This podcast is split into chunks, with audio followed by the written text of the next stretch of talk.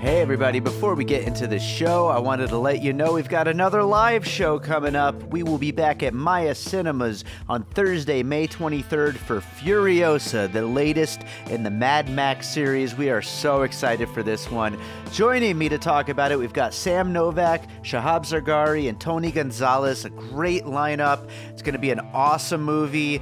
We are so excited to talk about it. So make sure to check the show notes. There are opportunities to win tickets. You could also buy tickets, and we hope to see you there Thursday, May 23rd, 6 p.m. at Maya Cinemas for Furiosa.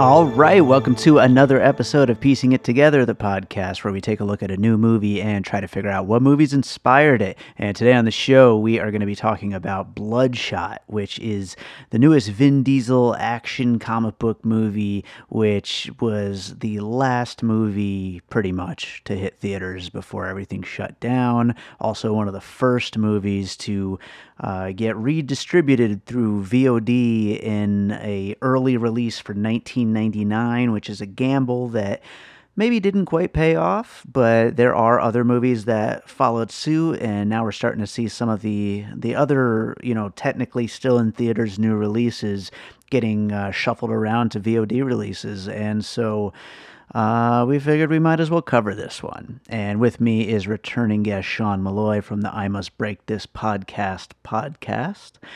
And uh, we had a fun time talking about it. It's I, honestly, I didn't think it was the best movie in the world. I I'm hit and miss with these kinds of Vin Diesel movies. Uh, if they're as ridiculous as ridiculous can be, I love them. If they aim a little too serious and too, you know, quote unquote good, I start to lose track a little bit. This one kind of falls in the middle somewhere, but I did have fun talking about it, and I had uh, mixed fun time with the movie itself. But we'll get into that within the conversation. Before we do get into that conversation, I want to remind you, as always, to make sure you're subscribed to Piecing It Together in your podcast app of choice. You can, of course, rate and review us on Apple Podcasts. Podchaser and Podcast Addict now. Uh, and also, Podchaser is still running a promotion where if you leave a review, they're going to donate 25 cents to Meals on Wheels, which is awesome. That's just you getting to donate money for free just by leaving us a review and letting us know what you think of the show. And we would really appreciate it if you did that because we want to know what you're thinking of the show. Do you want us to cover more of these kinds of movies, the uh, the major releases that are getting shuffled around and fit in wherever Hollywood could seem to find a way to get them to us? Or do you want us to maybe shift the focus a little bit to VOD and Netflix movies or continue the Missing Pieces series where we're looking at older movies? You know, we, we love hearing from you guys. So get in touch. You can leave us that review on Podchaser or on Apple Podcasts or wherever you like to listen to uh, podcasts. But on Podchaser, you end up donating 25 cents for free. So that's a pretty good place to do your review. So you could also, of course, just get in touch with us on social media at Piecing Pod. Join the Facebook group Popcorn and Puzzle Pieces. We love we love talking to you guys. So get in touch.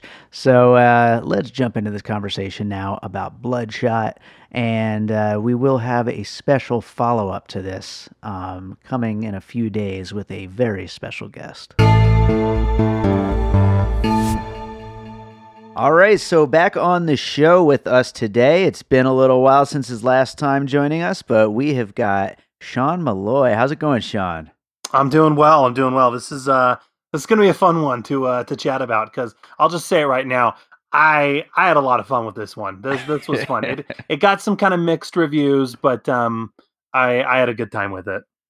Yeah, I I definitely had mixed feelings about it. I'll just say that going into it, but I definitely I definitely had some fun with it though, especially uh, in the second half. When, once it really got going, I think um, you know, I one thing about Vin Diesel, I'll say this right at the top of the show about his kind of a movie is the the crazier it gets and the more off the rails it gets, the more fun I have. And that's why I enjoy these, you know, the latest Fast and Furious movies. I especially enjoyed the last Triple X movie. Uh, and so I, I was hoping for that that. I think this started off a little slow, but then as we get into it, and we'll get into it in the conversation, uh, it, it got pretty crazy. Well, and, you know, and actually, I'm, I, I, guess I'm kind of different from you in that sense. I'll admit right now, I am not the, uh, uh, I'm not the biggest Fast and the Furious fan. Um, well, uh-huh. I take that back. Actually, I, I, take that back. I, um, I liked the first Fast and the Furious uh-huh. because uh-huh. I think it was a little more grounded than sure. than the series has become. Um, it was pretty much it was a blatant uh, Point Break ripoff. Um, mm. But uh, I enjoyed the first one for what it was. I think Vin Diesel was great in it. He had a great uh, chemistry with Paul Walker, of course. Um, the series, the, the the entire Fast and the Furious series. I mean, that right there, I think you could deconstruct that, and that could be a a podcast because it's just gotten so ridiculous. I mean, if you really look at the Fast and the Furious series, it started out as a um, like I said, a Point Break ripoff where they're ripping off trucks and getting DVD players and whatever. Uh-huh. And suddenly now it's this super spy, you know, espionage ridiculous thing that um has I, I think I tapped out of that franchise about three movies ago. So. You know the funny the funniest thing is that this movie Bloodshot that we're about to talk about is a superhero movie, but there's very little difference between this and the last Fast and Furious movie. I mean, this is basically what they're already doing in those movies because it's just it's so completely out of control. They're they're they've lost all all level of humanity, eh, all level of anything connecting it to like being real life at this point.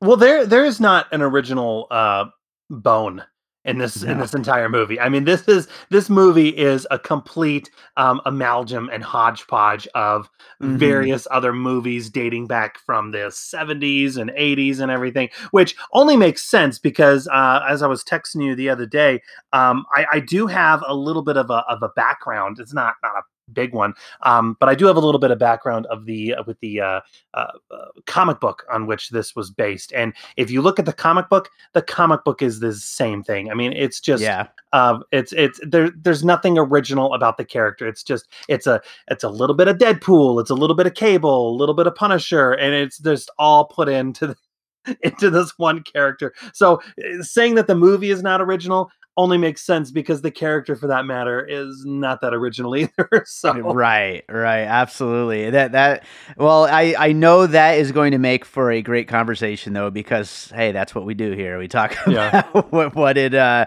what it what other movies it reminds us of what what it may have been inspired by. So why don't we jump in and get to your first puzzle piece for bloodshot? Boy you know i i think when you really break it down this this movie it's hitting upon that whole uh that whole motif archetype story trope whatever you want to call it of the um of the person who is the hero if you will who is working for a totalitarian bad guy if you will and sure. this character basically his moral compass gets righted along the way and he realizes that he has been manipulated by the people who he thought was good or who thought he was serving and so he turns on his superiors i mean and this entire that entire idea i mean that goes way back i mean you could even look at um, ray bradbury's fahrenheit 451 i mean mm. that's basically what the character of montag is doing in uh, fahrenheit 451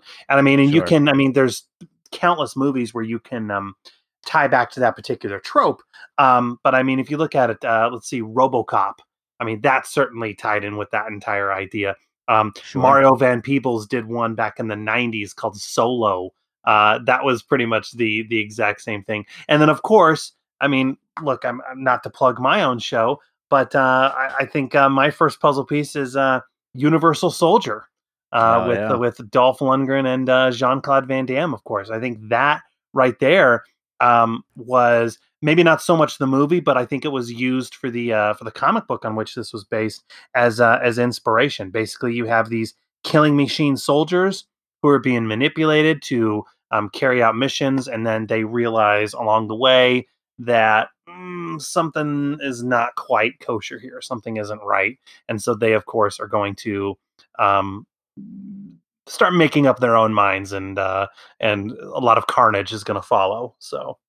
Sure, absolutely. And so, uh, okay, here's a question. You know these comics. Did, did uh did this comic book originate after uh, Universal Soldier or before? It was around the same time. Okay, so I was actually yeah. really looking forward to talking about this with you. Actually, okay. When you and I were talking about this, I was really looking forward to kind of going back and um and just reliving the nostalgia of this particular comic book. So, sure.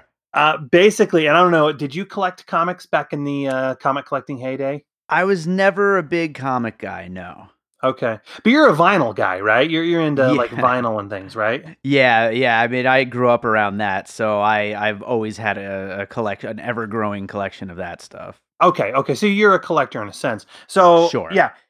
So with regard to comics, there was um, you if you look it up, it's called the uh, the comic collecting boom.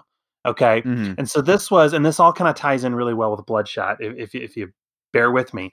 Um, but basically, back in the early 90s, it was about 90, let's say 1990 to 92, 93 or whatever. There was a huge boom. Huge, gigantic boom in collecting comic books. Um, it was actually around the same time, same thing with trading cards, baseball cards, uh, football cards, even uh, comic based mm. cards. And the thing the, the the reason for this uh, around this time was is because people had started realizing in this period in the 90s that you know these these these comic books were worth money okay if you held mm-hmm. on to them long enough they you know would retain a value that you could use to cash in on and so uh, as a result what a lot of people were doing and this was the rise of comic shops and trading card shops and things like that is a lot of these companies were putting out tons of issues, tons of number ones of various characters. Number ones was always the big one because if you had a number one, that was the one that was uh that was theoretically going to send your kid to college or whatever. Totally. Okay. so you had people uh, going in, in droves to comic shops and buying, you know, um, tons of uh, number one issues, and of course the companies were keyed were um, in tune with this as well. So the companies were mm. putting out um, chrome covers and foil covers and everything like that. So you sure. know, kind of to, to kind of you know um, b- get the attention of the collectors, if you will. The problem with this was, and I'm sure you can, uh, like I said, attest to this with you know the collecting of vinyl. The problem with this was, is the comics that were of value were the golden age ones, okay? The ones from like the 30s on to the 60s. And the reason why those retained a value is because let's face it, when those comics were published, okay, I don't think there was really the knowledge that they were going to be worth anything. So as a result, um, they were few and far between. So those were the issues that you know people wanted to hold on to. Okay. Yeah, absolutely. The scarcity. exactly. So, but what these companies were doing is they were putting out millions upon millions of issues. Well, that's not going to retain the value. Okay, so, kind of like with vinyl, right? I mean, I think a lot exactly. of artists they'll they'll do a limited pressing of you know 200 or whatever that right there is a collector's item. That has value. But if you're gonna you know put out hundreds upon thousands of books well you know that's not going to stand. And sadly no. if uh if you look at the uh, the boom from the 90s pretty much i mean don't quote me on this but i'd say about 98% of the stuff that was published back in this period is worthless now. It's yeah. not even worth the cover price that it was. Um i only bring this up because back in this period, a bunch of publishers came out of the uh, uh, came out of the woodwork to kind of cash in on this collecting craze. One of those publishers that came out was known as uh, Valiant Comics, and what Valiant Comics mm. did is they pretty much were stealing from DC and Marvel. They kind of wanted to create their own universe, okay, the Valiant universe. And so there was a character called X-O Manowar, who was a uh, uh, pretty much a ripoff of Iron Man if I remember mm-hmm. correctly. Mm-hmm. There was another one called Archer and Armstrong, which was pretty much a buddy cop story. And then there was Bloodshot. Okay. Um, and Bloodshot was, if you look at the, if you look at the, the, the character, okay, it's pretty much, um, like I said earlier, he's a little bit of Deadpool because he has these swords. He's a little bit of Cable and the Punisher because he has all these machine guns. And then he has this white skin and these red eyes. And um, he was, uh, he looked cool. I'll give it that. And um, I will admit, I did buy issue one. And when I when this movie was getting ready to be released, um, unfortunately, I was not able to get it get to it in theaters in time. But I did dig through my um, my stash of comic books, and I was able to find issue one. And I did read it. Hadn't read it in about 25, 26 years, whatever. Um, but I did pick it up and I did read it in preparation for this, and I'll admit right now, David, it's it's really not that well written. It's not that good. wow, that's uh, eh, hard hard to believe that the movie uh, would be tied to something like that. But it, you know, and when I found out that was my that was the weird thing too. When I found out that this movie was even in production and they got Vin Diesel, it was really odd. It was really right. weird. Like like you're gonna obviously okay look franchises are selling hollywood today that's what um, that's what everyone wants into especially comic based properties but it was sure, just kind of exactly. odd that they were going with this you know fairly obscure character that i don't think anyone really even knew about outside of collectors for that matter now having said that um, out of all the titles that came out of valiant i believe bloodshot is the one that is still around and still being uh, published. I think some various trade paperbacks have been put out within the past few years, and so uh, he does have his fans and he does have his readers. So I'm yeah. not going to say I'm the biggest expert, but I do have that issue number one, and I uh, I did I did re- and it's not worth anything. So I mean, I get it why the uh, why the studio would want to you know try to create a you know another extended universe out of you know this ran- sort of random uh, you know kind of C grade comic series. Um, you know because uh, this is the thing now is these universes even you know uh, just before the shutdown of the theaters um, you know universal and blumhouse had this big hit with the invisible man and now boom we're back in we're getting you know these classic horror movie remakes are going to start happening if you know if the world of hollywood survives the shutdown but uh, yeah. you know when, when it seemed like that was all but over after the uh, the disaster that was the mummy now it's back on and immediately they're going to jump into greenlighting as many connected things as they possibly can. You know, it's like because they know that once they get one, they can try to just start, you know, knocking them one after another after another. So it makes sense to to try to reach into this, even though it's not, you know, really quite the pedigree that the Marvel or the DC is. Yeah, and I think Sony knew that as well. Because if you looked at the marketing, I thought this was really interesting. If you look at the marketing, they they clearly know that what they have is sure maybe it's a cool character but they know that it's not something that I think is as commonplace and common knowledge as say an Iron Man or a Spider Man or whatever. Because if you look at right. all of the marketing, every poster, every trailer, everything, it says almost in as big of a font as Vin Diesel's name, it says based on the best selling comic series. Just to let you know, you know what I mean? Yeah. By the way, so, this is one of those guys. Seriously, yeah, we we, and I, we swear. yeah, and I remember reading. I remember reading that. Uh, yeah, basically, Sony uh, they they bought the Valiant universe. So I mm. think they were. I think they were hoping that if Bloodshot did really well, then that they would greenlight an X-O Manowar movie and an Archer and Armstrong movie. And I'm trying to think what else came out of Valiant. There was another weird one called Magnus Robot Fighter or whatever. Um, hmm. unfortunately, considering the uh, the the shutdown of the theaters and what happened, I don't think we're going to get any more Valiant based properties. so, which I, I, don't think. Yeah, which I I don't think there's going to be too many uh, um, hurt feelings over that, but um, it is hmm. interesting. And with regard to what Universal did with uh, with the Mummy, like you said, I just thought I thought that was just it was extremely ballsy for them to do. Mm-hmm. You know what I mean? Like it's it's really it's one thing with the Avengers where Marvel they uh they earned it. If you remember, they did their Iron Man movie, and then they had that little teaser at the end to kind of whet people's excitement to see if that's what people wanted. And then they put mm. out mm-hmm. another one, and then they put out another one. But to, you know, basically put one movie out there and then just say, "Hey, we're starting a universe, guys." You, you know, with without even seeing the ticket sales of that, it's like, wow, you're really counting your chickens there, aren't you? like, and look how look how well it works. It, it, yeah, I know. Spoiler alert: it it does not. yeah. so so I'm gonna start jumping into some puzzle pieces of mine, and so I I do want to say though before I get to my first one, um, when I when I watched this movie, uh, first of all, I watched it at home. Uh, I I had joked online uh, uh about my dad wanted to watch it, so he bought it on our shared uh, uh, Amazon Prime account, and so now I own Bloodshot. You know, lucky me. Uh, but uh, it's better than owning so cats. I, I, yeah, I guess that is true. but um, I I don't normally do this, but I was just kind of you know sitting at home watching the movie. Normally, I you know mostly are doing theatrically released movies. I wait till the movie's over, make some notes of things that come to mind. I was just kind of sitting there jotting down you know ideas as I was going through the movie chronologically. So my pieces are going to be a little bit weird. They're just kind of going to be based off of things that I noticed while I was watching the movie chronologically, beginning to end. So, uh, that being said, when we're first introduced to the the first, uh, you know, spoiler alert, first form of the bad guy, um, he is doing a little dance number that is, you know, straight out of the classic Michael Madsen Reservoir Dogs scene.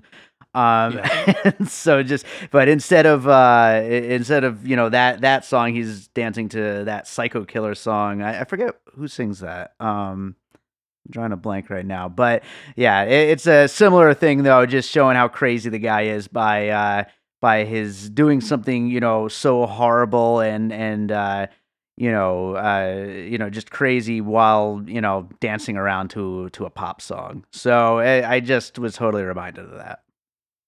Well, you know that scene reminded me of actually, and again, mm. going along with that whole idea of a uh, of your soldier who's being manipulated by the bad guys and wants to turn on them. Um, but did you ever see Gamer with Gerard Butler? you know, I don't think I ever actually saw that. You know, it's it's it's very trashy. So just know that yeah. going in, it's very trashy. It's, it's, actually, I think it's kind of a fun movie. I think it's it's it's really kind of cool, and um, that one I think has a little more originality to it than this one did. But the main bad guy in that one, um, and the actor, the actor is escaping me, but he was the lead on that show Dexter. Oh yeah, yeah. Michael C. Hall. Michael is that his name? Hall. Michael C. Hall. Michael yep. Hall. Yeah. So he plays yeah. the the villain in that one, and there's a scene as well where he does this huge dance number right before he does something diabolical. You know what I mean? Yeah. Um, yeah. So yeah. So that's what that's what it reminded me of. But I, I do like the uh the Michael Madsen reference there. Oh, just classic. Bri- we were talking about that earlier today. It's just such a such a great scene. so crazy. Yeah. Uh, yeah. All right. Well, what do you got for your next piece then? Well, you know, I mentioned I mentioned Universal Soldier. Okay, and and mm-hmm. and it, you're obviously you're familiar with the with the first Universal Soldier. Sure. Okay. Have you seen any of the sequels? Maybe. That's a big maybe on my part. Uh possible rentals back in the day, but definitely saw the first one though. okay, okay. So, okay, so yeah, while this film is um very uh very much akin to the original Universal Soldier. Um, the fourth Universal Soldier movie, yes, they did okay. make four Universal Soldier movies, um, but the film Bloodshot is I looked at it to be honest, David. It is a shameless ripoff of uh, Universal Soldier: Day of Reckoning, which is the fourth okay. one in the Universal Soldier franchise. And I imagine I don't know who is listening to this or um, anybody out there. I think I may have been one of the only people who was watching Bloodshot saying this is the exact same thing as as Universal Soldier: Day of Reckoning, that film that went direct to video six years ago. Um, but yeah, it, it really is basically in um, in Uni- in Universal Soldier: Day of Reckoning, the the lead character in that one is uh, Scott Adkins, who's an amazing martial artist and rising action star in the genre.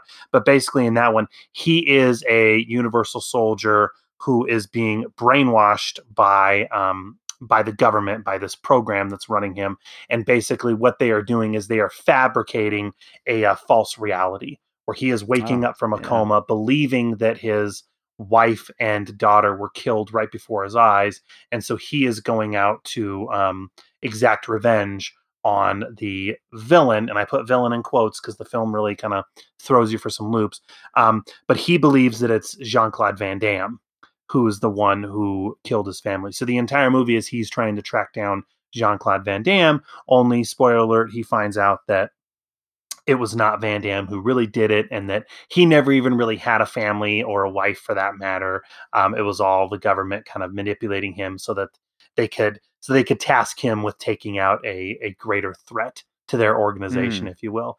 And it's funny just talking about it because it is the exact same thing as Bloodshot. I mean, it's well, people at home, if you can hear that scratching noise, that is me crossing out uh, "clever twist" uh, from my notes list because apparently it's been used before that twist. So yeah, yeah. So anyway, like funny. I said, check out Universal Soldier one, um, and then uh, yeah, you can check out the fourth one, and it's it's it's pretty much you know what if if you look at Bloodshot Bloodshot is the PG 13 rated version of Day of Reckoning. There you go. Nice. There you go. Speaking of which, uh, I did notice there is literally hundreds and hundreds of people killed in this movie and not an ounce of blood. that's yeah, that's PG thirteen oh, for you. Not only is that PG thirteen for you, that's Sony for you. I feel yeah. like Sony, you know, they they they run scared, man. I mean, I'm sure you saw Venom, right? Did you yeah. see Venom? Sure. Venom yeah. should have been a should have been a hard R. You know yeah. what I mean? It worked with Deadpool. It worked with Logan. Venom should have been an R-rated movie, and then it's like they got cold feet a few months before release, and they they made it P, PG-13. Um, but yeah, Sony does that all the time. To be honest, I'm surprised that the latest Bad Boys movie was was R. I'm surprised they didn't put that make huh. that PG-13. yeah, that is pretty surprising. Well, I will go on to my uh my next one. And so like I said, going just right in chronological order, still still in the beginning of the movie, still with that first uh bad guy scene.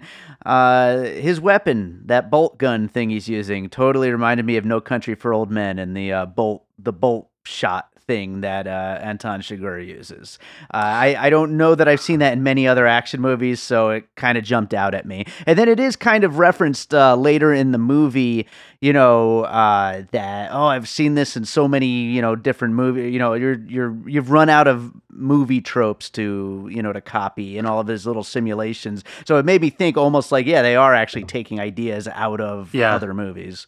You know? I actually really liked that line. I thought that too because the entire time I was watching this, I was thinking, you know, I mean, granted, I did have fun with it as well because, you know, I, am the, I'm the I'm the I'm the Van Damme and Dolph guy, so I you know, I loved Universal Soldier, you know, so of course I'm going to enjoy this. But I was thinking that as well. I loved that line where he's saying we ripped off all, all sorts of script ideas, and I was thinking, okay, that makes sense. Yeah, I mean, it, it it makes sense in this. Um, yeah, yeah, no, it, it, definitely it definitely helps to uh, you know to to keep it to a certain level where it's kind of like oh maybe it's not just you know bad and maybe they actually are trying to go for something. Yeah. so uh, what do you got for your next piece? Well, you know, okay, so I already said I already said Universal Soldier, um, RoboCop. I already mm-hmm. said as well, but I feel like Robo RoboCop is kind of the uh, the template and the blueprint for this type of movie. Um, mm-hmm. The first RoboCop, I don't really want to acknowledge RoboCop two or three because those ones are pretty terrible. Um, mm-hmm. But the mm-hmm. first one, I think, is such a classic. Um, the thing that I think Ro- RoboCop has over this one is there's such a level of humanity with the character mm-hmm. of Alex Murphy that is so tragic in so many ways. And with this one, I never got that that kind of um, that that kind of emotional gravity that mm-hmm. um, that I did with RoboCop, and there's there's other reasons for that, of course. Um, but that was the other the the big one that I think everyone is going to notice.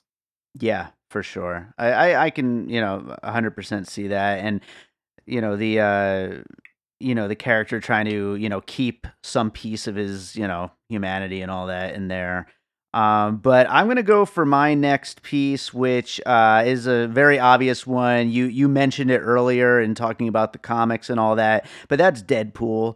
Uh, you know, this character again, I knew nothing about him going into it, but as I'm, you know, getting acquainted acquainted to, you know, what exactly his superhero thing is, what his abilities and power and all that is, uh, you know, it became pretty clear like, oh, this is just a different comics universe version of Deadpool, uh, a guy who can't die, is constantly just regenerating, and uh, can basically do pretty much anything. Uh, and can't get killed no matter you know explosions at point blank range and all that kind of stuff and uh, so i aside from the fact that they didn't go there with the comedy which i don't know about the uh, the comic book character himself if there was really a lot of comic comedy uh, mixed in or not but certainly with the uh, the abilities and all that it reminded me of deadpool a lot I actually really appreciated that that they didn't go full on comedy. There were some moments where they could have, um, but I was actually really glad. I mean, if you want to, I mean, we already mentioned it, but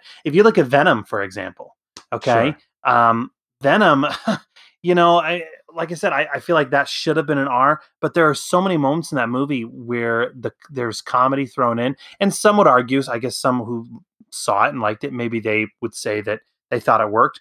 I personally didn't think it worked. I personally didn't think it belonged in that particular movie in that particular universe. In my mm-hmm. opinion, I think it, it it really stood out. So I was appreciative of the fact that they kept this relatively serious for all 95 minutes. Yeah, for sure. I, and I, I think that kind of plays to uh, Vin Diesel's strengths also because he's mm-hmm. not exactly the most charismatic actor, and so to try to to try to force him to be you know throwing one liners everywhere would kind of maybe not work as well. Uh, what, what what he does well is just you know be be a uh, you know a wrecking machine basically.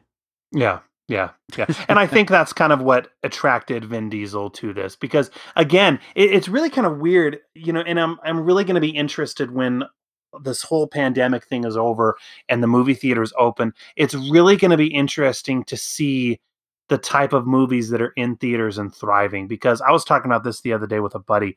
Um, it's pretty much franchises anymore. I think sure. are yeah, anything original or you know that's not based on a comic book property or something that's already existing. I think those studios are going to cut their losses and just release that straight to VOD, straight to digital. I think that's the safer um, bet, especially after all this is is done. So it only My made sense. Nightmare. I know. Yeah, me too. Me too. Yeah. Um, but I think that's kind of what attracted Vin Diesel to this is he said, you know, I'm not going to do a Vin Diesel impression right now or anything, but I think he kind of said, look, my biggest hits are those franchises. Okay. Yeah. Are Fast and the Furious and Riddick, if you want to call that wasn't one a success, I guess, you know. Mm. So I think he looked at this and he said, Hey, a comic book based property. Okay. Well, Let, us do it. You know, from from the House of Valiant. We've all heard of Valiant Comics. Yes. Yeah. yeah. There's only so many times they can get him as Groot. So yeah, exactly. Yeah, oh, I forgot about that. Yeah, there's this other franchise. yeah, I wonder how much he makes for that to just say I am Groot. I don't know. Yeah, I yeah, yeah.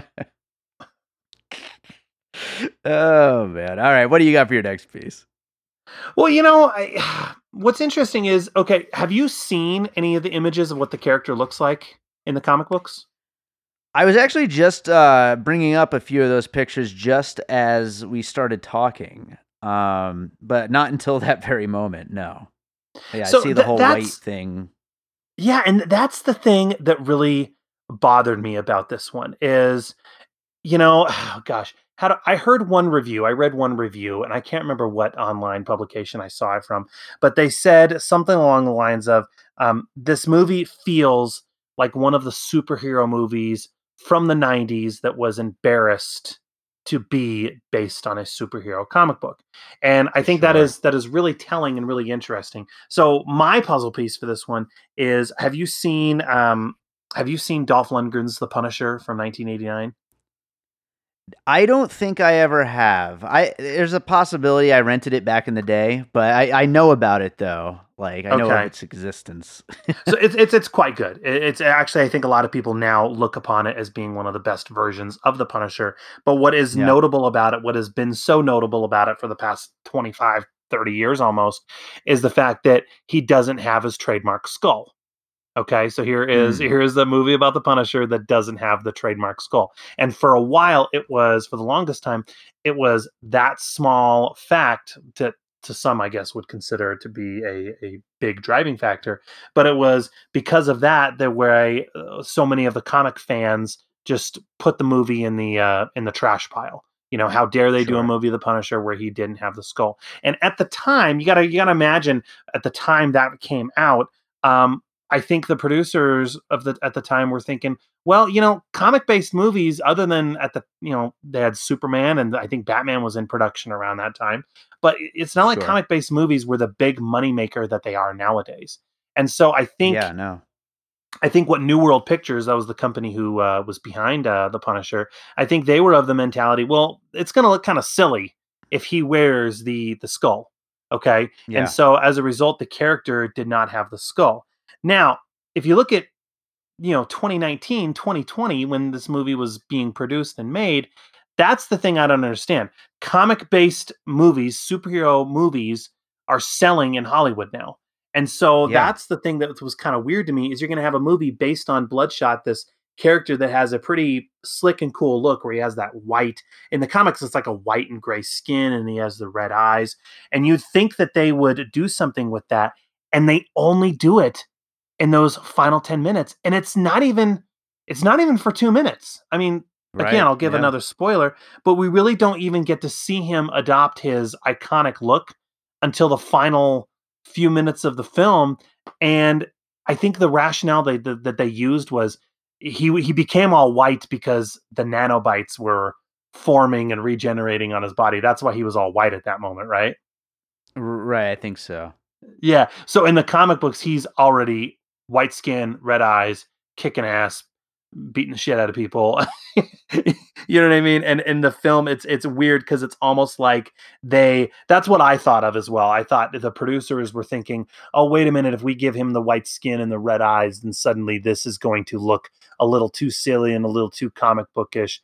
Let's scale it back." And I'm thinking to myself, in my opinion, it's an obscure character as is that everyone knows the white skin. Why would you? You know what I mean? Why would you uh, take that away? Sure. Yeah. You know, I it, that actually makes me wonder while this movie was in production, were they like internally thinking about it as their next big comic book movie production or their next big Vin Diesel movie production? Because Vin Diesel is, you know, it, it's kind of an anomaly the fact that he's not a particularly good you know, actor and uh, you know, it doesn't have that great of a presence, but his movies make so much money when not a lot of action stars make money anymore, you know. So I wonder if this is th- this is looked at as as a new Vin Diesel property or as a new comic book property. You know, I don't know. I, I don't know. But I mean, if you want to go to, I mean, if you want to look at 1995, Sylvester Stallone did the movie uh, Judge Dredd. And Sure. he, you know, for a good majority of that movie, which uh, I know Judge Dredd, a lot of people are not fans of. I enjoy it actually, but a lot of people aren't I fans of. it. Yeah, but I mean, if you look at that one, he still wears the signature costume. He still wears the signature helmet. Granted, he does take Yeah. it off more than the character did, um, but he still has those those characteristics that are associated with that particular um, character. And so, yeah, I I just thought that was uh, very bizarre that uh, that Sony's going to buy the rights to these particular comic properties, and then they're not even going to have it look like the uh, like the source material. You know? Yeah. Yeah, absolutely.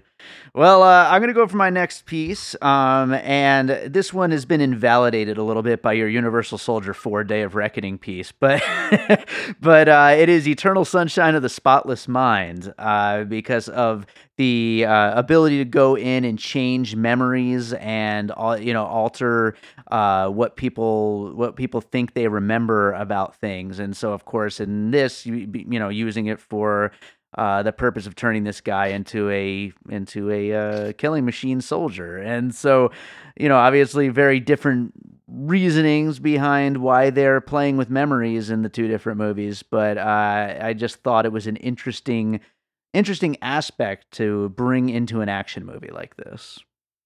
That is. I mean, you're you're going. Uh, you're bringing uh, culture to a uh, to what is what is a silly uh, uh, action movie uh, franchise Kickstarter, if you will. Yeah, I could certainly see that. I haven't I haven't seen Eternal Sunshine of the Spotless Mind in in quite a while, actually. But uh, but yeah, no, I like that.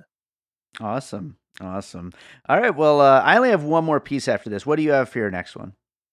I actually have one more as well, and it actually Okay, came to me perfect. about five ten minutes before we started recording. Um, Sweet. Neil Marshall's 2000 was it 2008? Give me a minute. Yeah, Neil Marshall's 2008 film uh Doomsday. Have you seen Doomsday? I haven't seen that one. Oh, you need to get out and see Doomsday.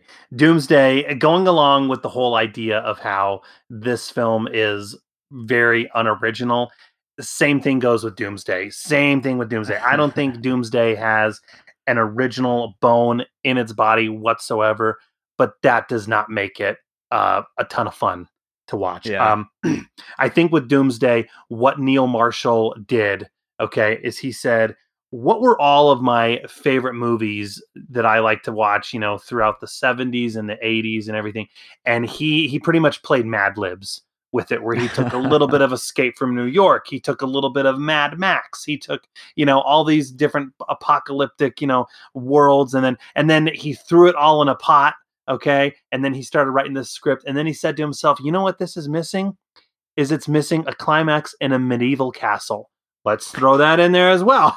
he threw that in there as well. Um, you know that that actually sounds like it would be a great addition. You know, we've been doing this missing pieces series here on the show uh, where we're picking movies from the last 20, 30 years to do episodes on just because there's not any, you know, not many theatrically released movies for us to cover now. So maybe we should have you back to do an episode on this movie. I should watch it sometime. Oh my god, soon. Doomsday is amazing. It is amazing. It's it's it's ridiculous. I mean, and it's and if you watch it, I mean, it's you're you're gonna watch it. and You're gonna say, okay, they took the premise of Escape from New York, and they Mhm. mixed it with Mad Max. And like I said, they Mhm. threw in some medieval castles and whatnot at the end. Oh, and a little bit of how could I forget? They throw in a little bit of Fast and the Furious as well because the final the final ten minutes is a massive uh, car chase with a really sweet Porsche. I mean, so but it's it, it's so kind of cool seeing Neil Marshall just it's like he's, he's it's like he's being a chef if you will and he's doing Mhm. he's putting a little bit of this ingredient a little bit of here and he's like i'm gonna have fun with it i feel feel like that is kind of what um what bloodshot did i'd say i think i had a little more fun with doomsday but you know hey Yeah. well, uh, I will go to my final piece then. And we talked a little bit about Venom earlier in just talking about, you know, all these random comic book movies. But uh, a movie that a lot of people said was just like Venom, uh, Upgrade from Leigh Whannell. Uh, Yeah. which is a really fun movie from just a few years ago, and uh, you know has a very similar Venom concept of this voice being in his head, and and uh, this this chip that's you know kind of helping control what the main character can do in fighting against these people who want it back, and uh, so th- there's the a, a lot of that going on in Bloodshot with uh, you know the the scientists are able to speak to him through you know neural connection and and then with all of those uh, the chips and machinery being able to help enhance what he's able to do. And then of course also with not being able to trust the scientists who um, are responsible for turning him into what he's become. So uh, I, I felt a little bit of uh, a little bit of that kind of a thing going on here you know it's funny you mentioned doomsday because i was actually talking about that with with a buddy the other day as well. Um or not doomsday excuse me upgrade. Sorry i'm still Sure, thinking about doomsday. Uh but you know with regard to upgrade yeah i saw when upgrade came out i loved it. I, I thought that was Yeah. just such a really cool take on it. It was it was really low budget and had this kind of really scrappy kind of um look to it and everything but it was i thought it was really well done it's interesting to me about that one how that one was distributed by blum's uh, blumhouse Mhm. and it's it's wild to me how Blumhouse they're pretty much leading the market in terms of horror cinema today. It seems like that um, you know, everything that they have coming out in terms of horror um, is is coming from Blu- uh, Blumhouse. But interestingly, their least successful film is the one that I liked best, and that was Upgrade. I thought that was uh, that, that that's always been interesting, but that was not a success. that's a shame Yeah. Yeah, that's crazy. I, I wonder if it's. I mean, well, I guess most of them are original ideas, and so yeah, I don't I don't know what would make it that way, but uh, that's really strange. Yeah. Very strange.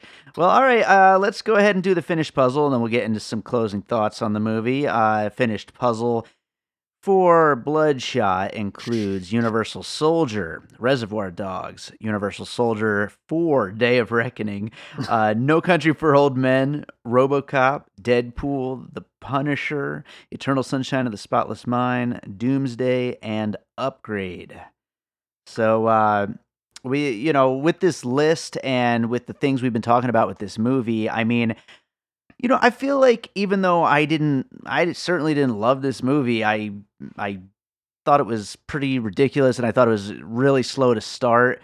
Um, I do think that they were going for something. I will give them that for sure. I, am not sure what this director Dave Wilson has done before this, uh, in terms of, you know, uh, if he's more of an action guy or what. But you know, clearly, clearly they were going for something. And we mentioned earlier that that kind of almost throwaway line about, you know, oh, you used every, you know, movie cliche in the book or whatever in rewriting uh, these scenarios for Vin Diesel to play out.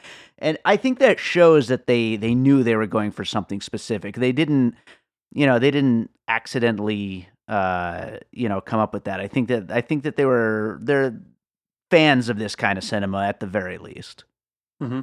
Well, and you know, I, I will say right now, um, if they made a sequel to this, because I think this had a we hadn't talked about it, but I think this had a really cool ending.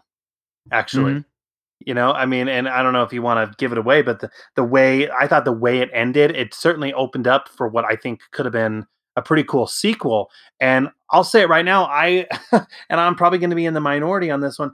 I think I would rather see the continued adventures of Bloodshot certainly than I would um, uh, Dominic Toretto. you know, I feel for me at least, I think those stories have been told, and even Riddick. I, I never really found the character of Riddick to be.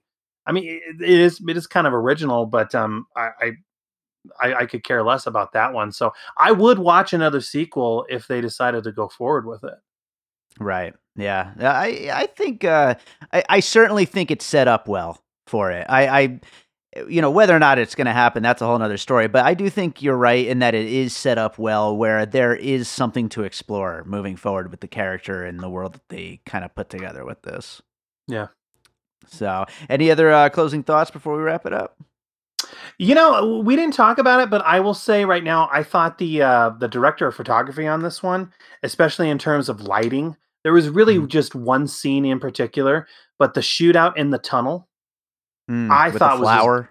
Was just, I, I thought it was just beautiful to look at. Those neon, that neon red and that neon blue and everything. Mm-hmm. I thought that was just really well, uh, really well lit, and it just yeah. looked really, really cool to look at. Um, that it was at that moment in the film where I was kind of like, okay, this is feeling like a comic book movie now.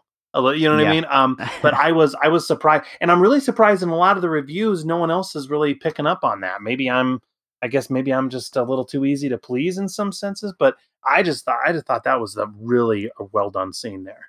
I, I think people just wanted to shit on this movie from from the get go just because of what it is and because it's Vin Diesel. But I, I actually uh, just before this quarantine, I, I just total you know lucky timing, but I happen to have just got a new TV, and so when I watched this, it's uh, it's in like 4K Ultra HD and all that, and yeah, that the it it's a good looking movie. I'll say that for sure. I'll give it many points for that alone for the the lighting and for uh, cinematography. It, it looks really cool on the TV. I'll tell you that. Yeah, yeah. Yeah. Well, uh, right on, man. This was a lot of fun. Uh, I, I don't know if we were doing this last time you were on the show, but I now ask my guests to recommend another movie they watched recently. Is there have you watched something while you're stuck in quarantine that you'd uh, you'd recommend? Does it have to be something new, or it can be something from a while ago? It could be something from a while ago, as long as you watched it recently. Yeah, I okay. So again, my maybe my tastes are a little bit different, but th- there's not much I think new. At least, I mean, of course, you know, I did see Tiger King, and I think like everyone's talking about that, so I'm not going to go into that one. But I actually watched one mm. from 1995 that I feel still holds up. That I think is a ton of fun, called Money Train. I watched that the other night with uh, Wesley Snipes and uh, uh, Woody Harrelson and uh, Jennifer Lopez actually in one of her very first oh, movies. Yeah, I that, loved that, that movie, back in high school. Yeah, that movie eh, I saw that back in uh, high school as well, and just on a whim, I went through my massive DVD collection. Was like, ah, haven't seen this in a while. It it it really, I think it still holds up. It's a ton of fun. Robert Blake is a totally despicable villain. Um, Chris Cooper turns up as a uh, pretty whacked out, um, gross villain as well. Right, and just the chemistry. Yeah. I think that's what sells it is the chemistry between um, Wesley and Woody. Uh, that's how I think it was marketed. you know? Yeah. It, but it really is. Um, it really is a. It, it's not you know the highest art, if you will, but it is a really um cool uh cool little film.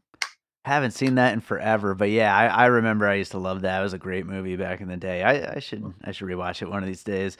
But uh, right on, man. This was uh, this was a lot of fun. Why don't you tell people where they can uh, find your podcast? Well, uh, we we talked uh, quite a bit actually about the films of uh, a, a, couple of the films, excuse me, of Dolph Lundgren and uh, Jean Claude sure. Van Damme. But if you're interested in uh, uh, learning more about Mr. Lundgren or any of his films, I do the the Dolph Lundgren fan podcast called "I Must Break This Podcast," where each month we take a look, me and a special guest um, deconstruct uh, one of the films in Dolph's uh, filmography in chronological order, and currently we are at 2006. For a second there, I thought you were going to say 2006, like movie number 2006, and I was oh like, no, that's no, that no. feels that feels impossible. I don't. Know. No, I'm sorry. I'm sorry. No, we are at the year 2006 in his career. Um, the latest episode that was uh, posted was um, the Russian specialist, and in between a lot of the uh, um, a lot of the film reviews. I've been fortunate to uh, have a couple uh, uh, director interviews. Yeah, you just had one uh, just recently, right? Yeah, yeah, yeah. Uh, John Lyde, who was the director of a 2015 film that he did called uh, Riot, actually. And back in early January, um, I was able to speak with Uwe Boll, Nice. Everyone knows the notorious director Uwe Boll. Uh, that that was a ton of fun getting to speak with him. And so, yeah, the show's opened up a lot of doors. I've gotten to meet some really cool people, such as yourself, and uh, get to uh, talk with a lot of people who've actually worked with Mr. Lundgren over the years. So that's awesome. Well, hey, thanks so much for for doing the show again, and I uh, look forward to talking to you again one of these days, man. Yeah, most definitely. Take care.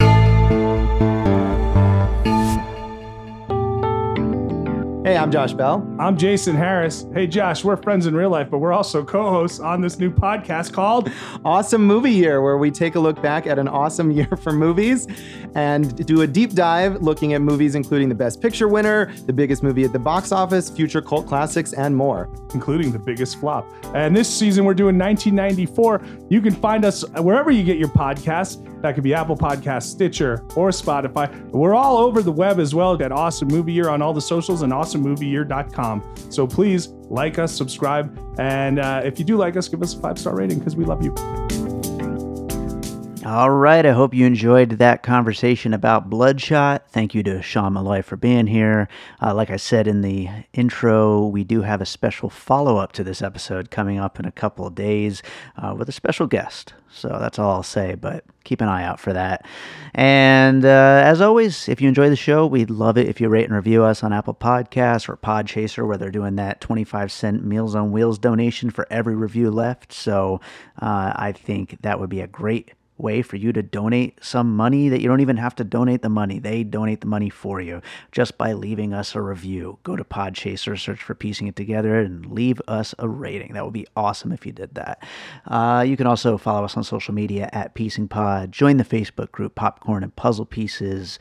And you can also uh, go support us on Patreon. That would be cool. We're doing a promotion right now on there where if you. Uh, sign up for at least the $3 a month uh, Patreon level, you're going to get some advanced downloads of some of my new music that I've been working on. So I'm, I'm getting ready to finish up a few of the tracks and I'm going to put them together into like a little free download thing. It's obviously not free, you're paying monthly to Patreon, but it's a uh, thing exclusively for the people who do pay that subscription rate. And I really, really appreciate the people who do that. It's incredible that there's some people out there who are subscribed.